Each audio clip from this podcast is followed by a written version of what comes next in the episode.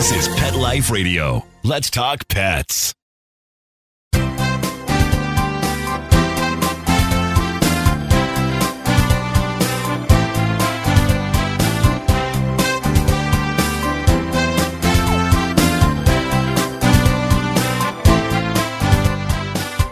And welcome, good morning, good afternoon, wherever you happen to be here in Los Angeles. It is an, a beautiful morning so far, and at 9 a.m. So, uh, for those of you back east, uh, noontime. Um, hopefully, you are enjoying uh, some a, a nice, relaxing Sunday, pre Thanksgiving Sunday. We're going to talk about Thanksgiving in a little bit. Just wanted to uh, let you know that uh, we're here for you. I'm Dr. Jeff Werber, your host for the next 30 minutes here on Pet Life Radio's Ask the Vets with Dr. Jeff. And that means you can call and actually ask questions. 877 385 8882 is the number. Once again, 877 385 8882.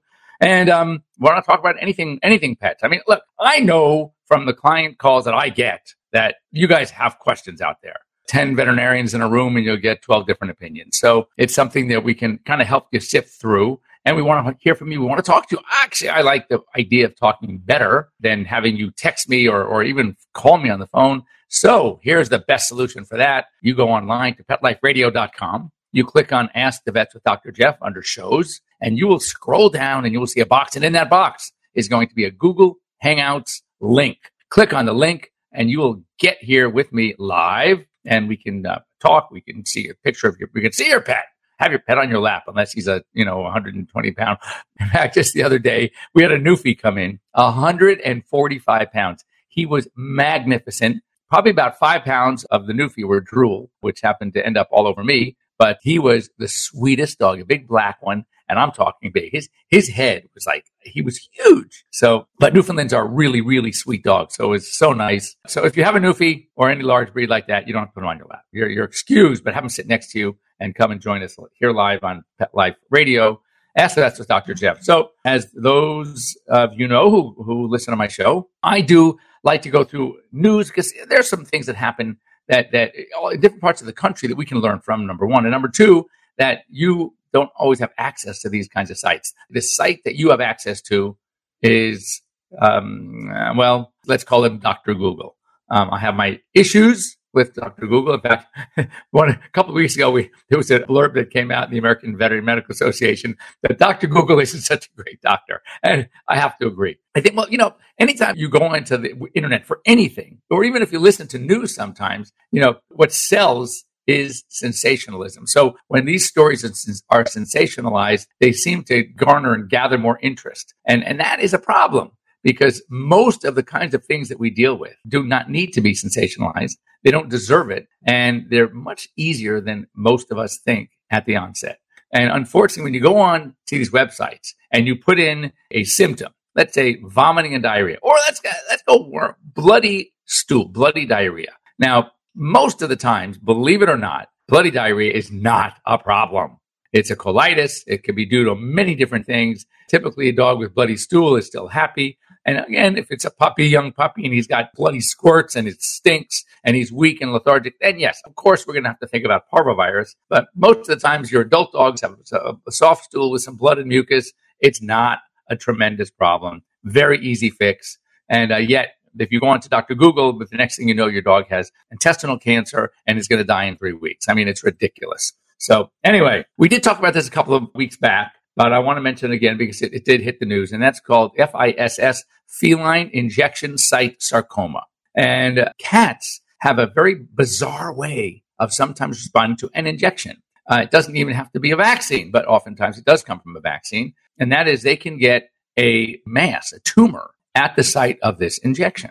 And so, you know, for one thing, since we know it is something that happens, but how often does it happen? About one in 10,000 injections. So we want to make sure that you don't avoid vaccines for fear of your cat being the one in 10,000 because the risk and cats that get the diseases we're vaccinated against is way greater than one in 10,000. So we definitely still need to vaccinate. So one of the recommendations we all have now, and uh, you know, when you talk to a client about this, and I'm going to talk to you about it, yes, it's kind of freaky when you think about it, but just in case your cat is that one in 10,000. Where we give the injections now are in the extremities. And instead of in the trunk where we used to, we now everything is in the thigh and the leg, and even in the shoulder and the front. The reason for that is simple: is that heaven forbid if we, if your cat is that one in ten thousand, then by giving it there, if it does develop a sarcoma, these sarcomas are not aggressive from a metastatic potential. They do not typically spread. They are very localized. So by giving a cat a shot in the thigh, heaven forbid, but if it does happen to develop this FISS, this feline injection site sarcoma, we can then go ahead and amputate the leg and save your cat's life. We did a surgery uh, a couple of weeks ago on one such cat, had a huge, huge FISS, and this cat is doing amazingly well. Now, does it bother us when we think of a three legged pet? It does. But guess what? It doesn't bother your cat one bit. They do just fine. They're running around. They're happy. So that is the precaution. The precaution to say, well, I'm afraid of the feline injection sites. Goes, I'm not going to vaccinate my cat. That is not smart. That is definitely not smart. So do the vaccine, have your veterinarian do it in the thigh, do it someplace else. And if it happens to be one of those unlucky one in 10,000, uh, we still can save his life. There is a, a story and a rising cases of tick-borne diseases. Now, this is coming from the CDC. So this is not just diseases for our pets. These are diseases for us as well, because many of the diseases, when we get ticks or when our pets get ticks and then we get bitten by the tick, there are a number of diseases that are transmitted via tick bites. In 2017, there were, check this out, 59,349 cases of tick-borne diseases in people reported to the CDC. And compared to 48,610. This may be both combined people and pets, but whatever. That's a tremendous from 48.6 to 59. That's a huge, huge jump. So um, just keep in mind tick control. Make sure that your pets, if they are subject to ticks. Oh, one thing just to remember is that a lot of us, and even here in Southern California, we get a little lazy when it comes to. We don't typically here in Los Angeles, for example, have a huge flea load during our winter. I know you get your violins out and feel sorry for us because of our winters. You know, go, it gets down to 70 degrees. Wow. But we know that we we're pretty lucky out here. But I will tell you that in many parts of the country, including out here, ticks thrive in the cooler weather.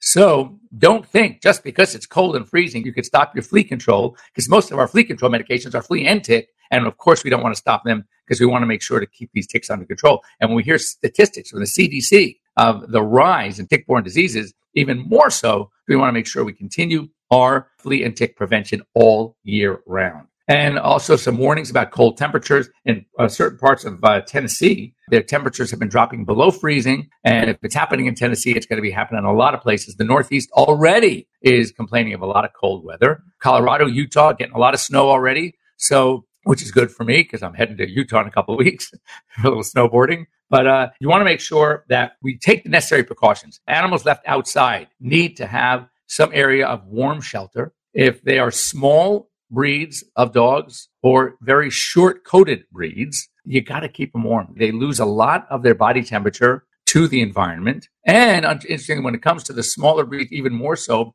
because it's all about body mass and not necessarily weight. So the ratio of mass to weight in small breeds is much greater. Therefore, they have a, more of a body mass to lose that temperature too. So we call it that. That's why, for example, I don't know if you ever had dogs that have been treated for cancer, but when we treat dogs for cancer, we use a range, a measurement called meters squared and not body weight. So it's much more accurate way to measure mass. So anyway, keep that in mind. If it's getting too cold out there, don't leave your pets outside all during the day unless they have some sort of shelter. They still have to have water. Make sure the water doesn't freeze over, and um, better yet, keep them indoors as much as you can. This was this was a cute story. So we know that raccoons can harbor rabies, and in uh, West Virginia, there was a story that came out that these two raccoons were noted, and they were acting like very neurologic. They were for sure. It was thought that these raccoons were rabid. They're being very careful, and uh, so it turns out they didn't have rabies. No, these raccoons were drunk. They were intoxicated. Why? And this is, if this happens, they were eating wild crab apples and the crab apples were rotting and were, were fermenting. And of course, a byproduct of fermentation is, is alcohol. So they were getting drunk on fermented crab apples. So make sure don't let your fruit get rotting and start to ferment, uh, and don't feed it to your dogs. Um, or for you to not never either. So uh, turns out they waited a couple days. They just kind of kept them in a quarantine, and a few days uh, the symptoms wore off, and they were released back into the wild. Another one good story that we love, and we know about this. We've talked about this before. It used to be that it was all about the animals that we're going to do all this testing, and from animals, it's going to go to people. Now there is so much work in the area of comparative oncology, that is a study of cancer, coming from the veterinary world and the human side, and the data is being shared. And we're finding out that there is so much that we can learn from each other when it comes to treatment. And case in point is going to be, you know, cancer too. You know, they may have tested this stuff on laboratory mice, but when it comes to the efficacies, we did not have, we did not treat the animals for cancer as years and years and years ago as we do today. And we got a lot of our learning, a lot of our education, a lot of our practice skills from the human side. So in that case, and now there's a lot of work done. In fact, one of my mentors in school, when I was at uh, UC Davis, she basically, after she did a residency first in internal medicine, okay, Barb Kitchell, and then she went to uh, did her oncology residency. So she's they're both through internal medicine. So she's double boarded in medical oncology in internal medicine, and then just to top it off, that as if that wasn't enough, she went on to Stanford for a PhD in comparative oncology. So it is really so much of what we're learning now is coming from a comparative aspect. And you know, one of the things I remember asking her after I saw her after she finished her PhD was, "What's the most important thing?" She goes,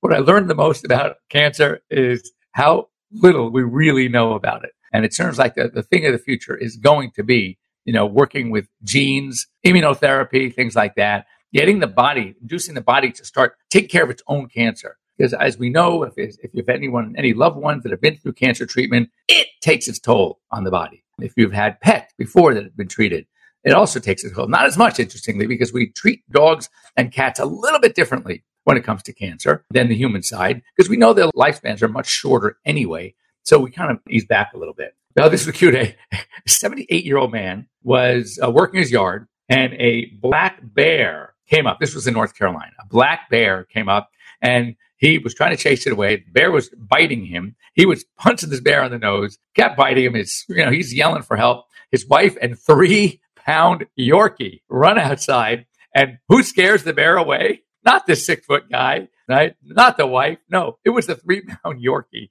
yapping and barking finally scared the bear away. So that's cute. So be careful wouldn't it be so great if it would work right for like intruders that you just just sick your little Chihuahua, sick your little Yorkie on the guy? But anyway, that's funny. And um, one last thing we've uh, talked about this before we go on a break, and that is this: we're going to come back. Of course, we're going to talk about some Thanksgiving warnings coming up this Thursday. So we want you to take care of your pet's teeth at home. We want you to brush their teeth. We wish you would do it more often. I tell people, my clients, if you do it two to three times a week, I'll be thrilled. I tell myself if I do it two to three times a week, I'll be thrilled with me. We know it's hard, especially when you have, you know, 10 pets around the house. But I will tell you this do not use regular toothpaste for a number of reasons. Number one, the fluoride content is too high for our pets. Number two, they don't always necessarily like the taste, but sometimes they do. But they don't like the foaming, the sudsing. And that's what happens. Toothpaste that are specifically manufactured for pets is what we all, we say it's non-sudsing. It doesn't foam up. It's either, uh, you know, it could be fish flavored, shrimp flavor, poultry flavor. I mean, there's beef flavor. There's so many different flavors out there, but it doesn't have the same fluoride content. So when you are looking, when you're going to be so conscientious and you're going to start to brush your pet's teeth on a regular basis, which is great, make sure you get a pet dentifrice, a pet toothpaste. Don't use your stuff at home. All right, don't go away. When we come back after this short break, we're going to talk about Thanksgiving safety. Right. Sit Stay. We'll be right back after a short pause. Well, four to be exact. Put on a perfectly possum pet party. Having an awesome birthday or adoption day celebration for your four legged friend? Or just want a fun excuse to throw a fun party with your friends from the dog park? Deck out your party with Molly and Bandit Pet Party accessories. Party products designed specifically for pets. There are wearables, including adjustable pet party hats, bow ties, and tutus. The photo prop kits include funny glasses and hats. The party supplies and decorations include coordinating table covers, party banners, cake decorations, and treat bowls, cups, and bags. Everything you need to create great memories and Instagram worthy photos. They're available in two colorful themes tropical and fireman. It's a dog's life. Celebrate it with Molly and Bandit Pet Party at mollyandbanditpetparty.com slash petlife. Let's talk pets Let's talk pets. on Pet Life Radio. Pet Life Radio. PetLifeRadio.com.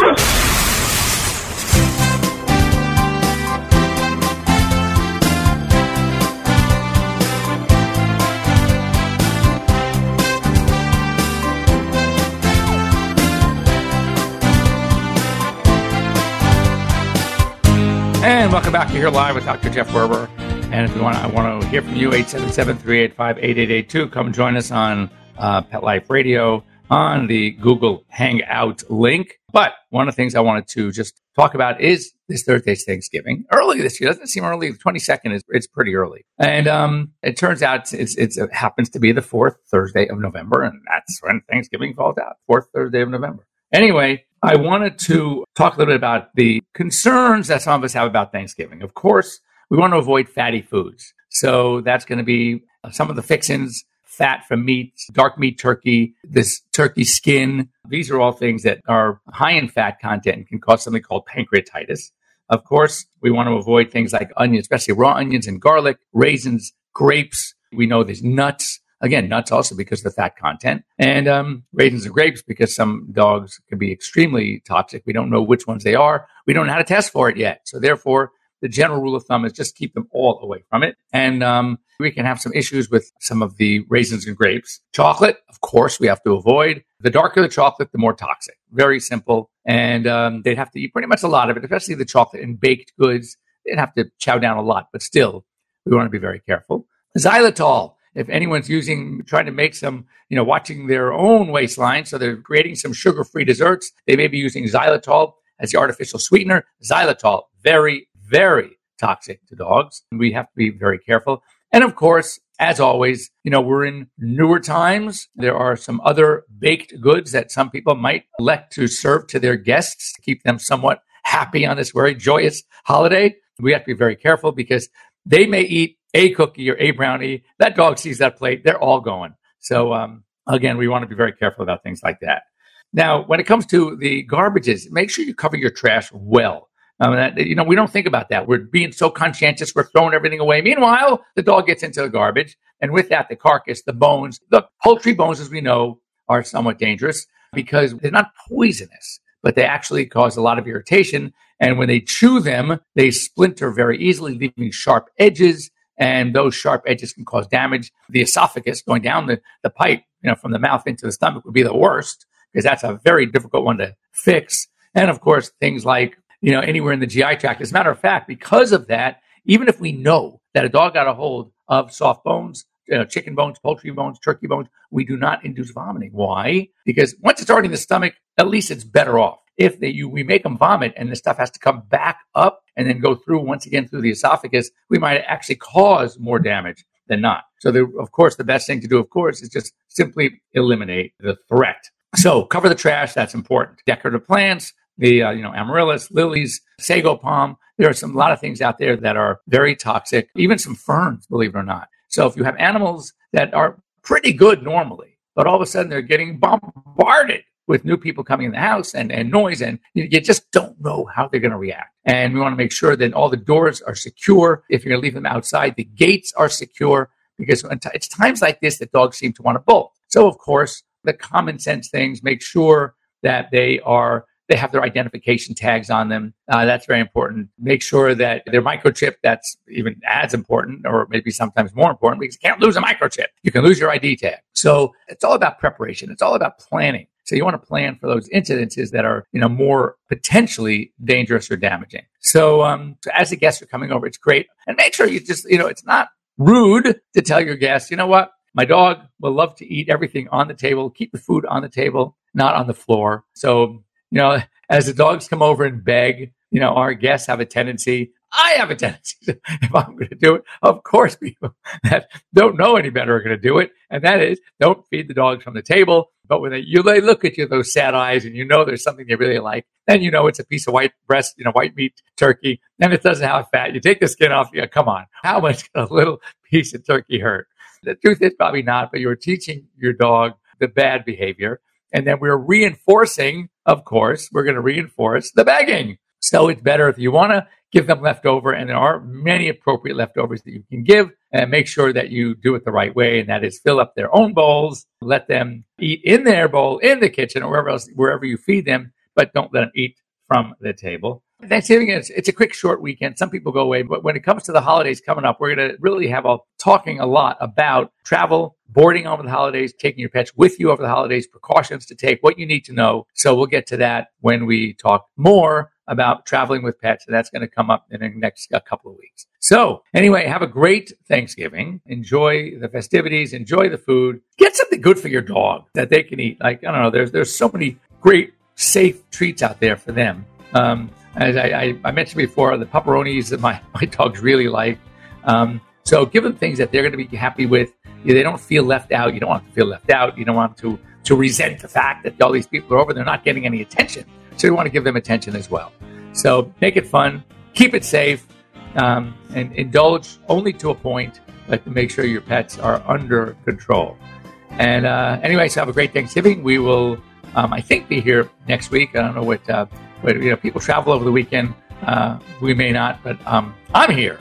So that's a count. So uh, hopefully we will be here next week, next Sunday, noon in the east, 9 a.m. out here in the west, and of course, everything in between, depending where you live. Have a great week, everybody. A great Thanksgiving, and we'll see you next week. Let's Talk Pets every week on demand, only on PetLifeRadio.com.